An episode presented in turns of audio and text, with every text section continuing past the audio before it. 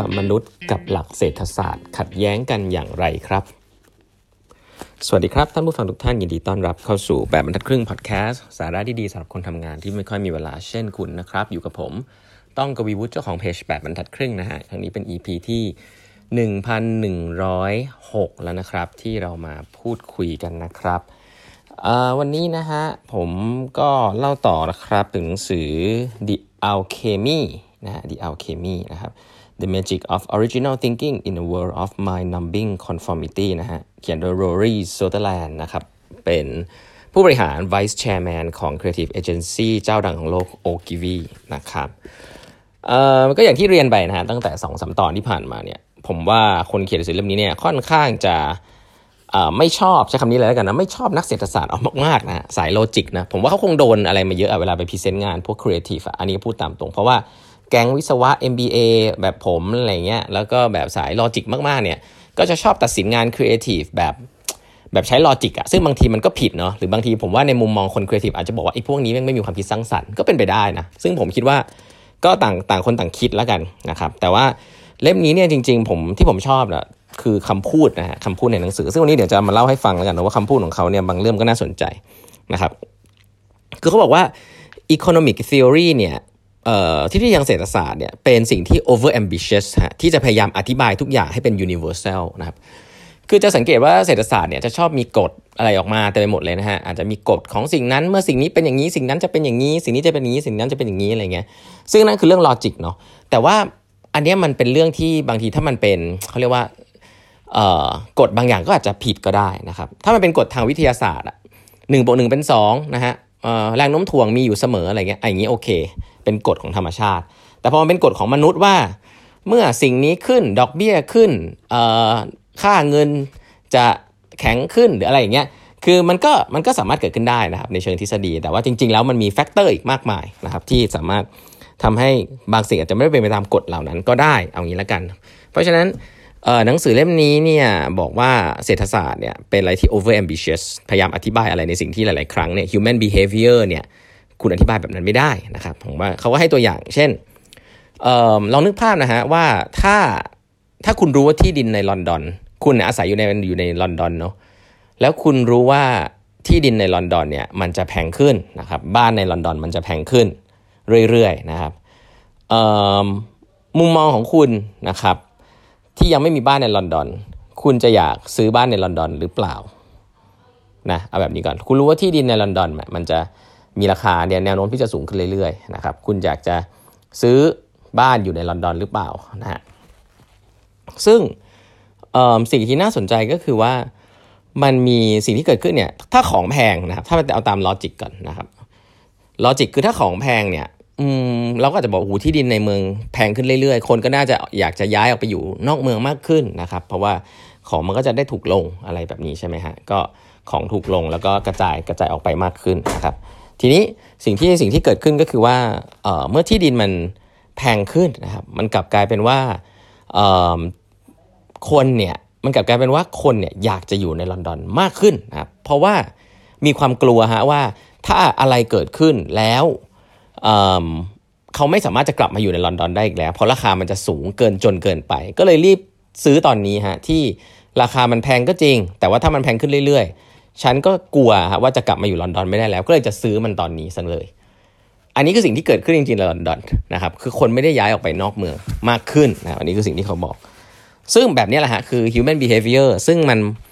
เมื่อคุณเห็นผลลัพธ์แล้วเนี่ยผมว่าอันเนี้ยก็เป็นอีกเรื่องนึงพอเห็นผลลัพธ์แล้วเนี่ยก็จะมีคนพยายามอธิบายนู่นนี่นั่นเต็มไปหมดเนาะแต่เวลาสิ่งที่เกิดขึ้นคือวันที่มันเกิดที่คนจะต้องพยากรณ์หรือ make prediction เนี่ยนักเศรษฐศาสตร์มากมายฮะก็จะพยายามพยากรณ์อย่างมั่นใจเนาะแล้วในโลกใบนี้เนี่ยเวลาพยากรณ์ถูกอ่ะก็จะออกมาพูดอะไรกันเต็มไปหมดเลยนะฮะแต่ว่ามีการพยากรณ์ผิดเยอะมากนะครับถ้าใครลองไปดูได้นะครับการพยากรณ์เศรษฐศาสตร์อะไรต่างๆของนักเศรษฐศาสตร์ชื่อดังทั้งหลายเนี่ยผิดเยอะมากนะฮะแล้วก็เงียบๆหายไปอันนี้คือสิ่งที่เกิดขึ้นจริงๆนะก็ต้องบอกเป็นอย่างนี้จริงๆก็เป็นอาชีพเขาทีนี้แต่ว่า Rory Sutherland เนี่ยเขามาพูดอย่างนี้เหมือนตีแสกหน้านะเขาบอกว่ามันเป็นอย่างเงี้ยมันเกิดขึ้นบ่อยมากนะครับเพราะฉะนั้นการพยากรณ์ human behavior เนี่ยเป็นสิ่งที่ยากมากนะครับแล้วก็ไม่ได้บอกว่านักโฆษณาทำได้นะแต่นั่นคือสิ่งที่เขาพยายามจะทำนะว่าขายของเนี่ยต้องเล่นกับ emotion คนเพราะฉะนั้น logic ที่เป็นแบบตรงๆเนี่ยอาจจะใช้ยากนะอีกอันนึงเขาบอกว่า อันนั้นมันคือเรื่องของมนุษย์เนาะซึ่งอาจจะแบบพิจิกยากแต่ถ้าคุณบอกว่าคุณอยากจะพิจิกราคาน้ำมันมันเกิดสงครามแล้วราคาน้ำมันมันจะแพงขึ้นอะไรแบบเนี้ยแบบนี้โอเคแบบนี้แบบมันง่ายๆแบบนี้มันคือเรื่องของสิ่งของนะเขาบอกว่าเพราะนั้นการ predict market สำหรับ housing กับราคาน้ำมันเนี่ยอาจจะใช้ลอจิกที่แตกต่างกันใช้ความรู้คนละศาสตร์กันนะครับเป็นความรู้เรื่อง commodity pricing ก็เรื่องนึงกับอีกเรื่องนึงคือเรื่องของแบบ behavior คนว่าคนจะย้ายหรือจะทำยังไงเพราะฉะนั้นก็เป็นสิ่งที่ผมคิดว่าเราลองดูนะฮะว่ามันก็ซับซ้อนพอสมควรอีกเรื่องนึงมีอย่างยกตัวอย่างเช่นสมมุติง่ายๆเลยนี้ผมอาจจะเกี่ยวหลายๆคนถ้าคุณรู้ว่ารัฐบาลเนี่ยจะเพิ่มนะจะเพิ่ม tax นะจะขึ้นภาษีเอาไว้ง่ายคนคุณเป็นพนักงานประจำทั้งหลายพนักงานรัฐบาลเนี่ยจะขึ้นภาษีจะหักเงินจาก payroll คุณเนี่ยออกไปอ่ะคุณจะได้เงินน้อยลงอ่ะคำถามคือคุณจะตั้งใจทำงานมากขึ้นไหมฮะเอาแค่นี้ก่อนนะเอาเรื่องของตัวคุณเองก่อนคุณจะพบว่ามันตอบยากเหมือนกันใช่ไหมในฐานะที่เราเป็นคนคนหนึ่งซึ่งอยู่ในสถานการณ์แต่ถ้าคุณเป็นคนที่ไม่ได้อยู่ในสถานการณ์คุณไม่ได้เป็นพนักงานประจำคุณเป็นคนที่ชอบวิพากษ์วิจารณ์คุณก็อาจจะบอกว่าก็ถ้าเกิดว่ามันทำงานเท่าเดิมแล้วมันได้เงินน้อยลงเนี่ยก็อาจจะ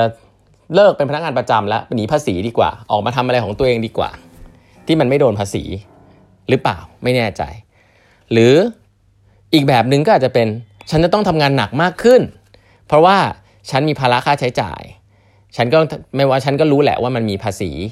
ที่ต้องเสียมากขึ้นแต่ว่าฉันก็ต้องตั้งใจทำงานมากขึ้นให้ฉันได้เงินเดือนเยอะขึ้นเอามา compensate เพราะฉะนั้นจะเห็นว่ามันมี context ของมนุษย์เยอะมากนะครับแต่ละคนเนี่ยตัดสินใจไม่เหมือนกันนะครับเพราะฉะนั้นมันไม่มีกฎหรือว่าถ้าคุณจะพยายามเอาโลจิกไปวางเป็นฟิลเตอร์ว่าคนนี้ถ้าเขามีค่าครองชีพที่เขาสามารถ afford ได้เขาก็จะทำงานหนักขึ้นแต่ได้ของคนนี้เป็นคนที่ไม่มีออปชันก็อาจจะต้องตั้งใจทำงานมากขึ้นถ้าคนนี้มีออปชันเยอะก็อาจตั้งใจทำงานน้อยลงอะไรเงี้ยคือเราพยายามจะหาแฟกเตอร์มาอธิบายแต่จริงๆหลายเรื่องมันซับซ้อนเกินกว่าที่คุณจะเอาแฟกเตอร์1 2 3 4มาอธิบายหรือทำโมเดลเป็นเลขอะไรเงี้ยอันนี้คือสิ่งที่ Rory Sutherland บอกนะเพราะฉะนั้นโลจิกเนี่ยจะพยายามทำทุกสิ่งให้เป็น universal law ซึ่ง people behavior นะครับพฤติกรรมมนุษย์เนี่ยเป็นสิ่งที่ค่อนข้างยากที่จะ predict ละกันใช้คำนี้ละกันเนาะหรืออย่างยกตัวอย่างเช่นเวลาคุณเห็นสิ่งหนึ่งอะแล้วแบบมันมีคนชอบเยอะมากแล้วมีคนมีมันอยู่เยอะมากเป็น best seller อย่างเงี้ยคุณคิดว่าของสิ่งนั้นควรจะมีราคาไหมนะฮะในมุมนึงก็เหมือนกับของที่คนต้องการมากมันก็ควรจะมีราคาถูกไหมมีมูลค่าน่าสนใจแต่อีกมุมนึงก็คือว่าถ้าคุณเห็นของที่มันมีคนมีเยอะๆอะ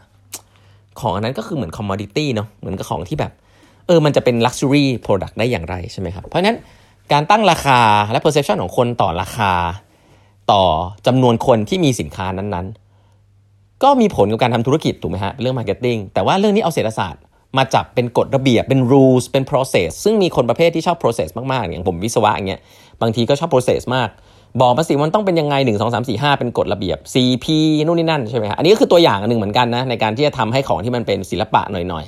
กลายมาเป็น process framework ที่จับต้องได้ซึ่งไม่ได้ผิดนะครับเด็ก MBA เนี่ยชอบ framework มากเพราะว่าไม่อยากคิดเองอะไรใหม่ก็จะต้องการ framework เอามาคิดว่าคิดอะไรก่อนหลังอะไรแบบนี้วิธีคิดแบบนี้ดีนะฮะแต่ว่ามันอาจจะพาคุณไป creative แบบฟุ้งๆไม่ได้เพราะว่าคุณจะต้องมีคนมาเริ่มให้เสมอนะครับงาน creative หลายครั้งเนี่ยมันเกิดจากการ connect dot เกิดจากสถานการณ์เกิดจาก context เกิดจากอารมณ์นะฮะเพราะฉะนั้นเช่นเดียวกันครับเรื่องนี้ก็มีอยู่จริงและการไม่ได้บอกว่าสอนได้สอนไม่ได้นะแต่ว่ามันมีอยู่จริงนะครับก็หนังสือเล่มนี้ก็จะมีตัวอย่างประมาณนี้ซึ่งเดี๋ยวจะมาเล่าให้ฟังต่อนะครับเขาก็จะมีแนวคิดในการทำโฆษณาละนะว่าแล้วโฆษณาจริงๆแล้วมันมีตัวอย่างอะไรบ้างที่มันน่าสนใจบ้างนะครับในเชิงของก็เรียกว่าในเชิงของพฤติกรรมมนุษย์ละกันนะครับวันนี้เวลาหมดแล้วนะฮะฝากกด subscribe 8 บรรทัดครึ่ง podcast ด้วยนะครับแล้วพบกันใหม่พรุ่งนี้นะครับสวัสดีครับ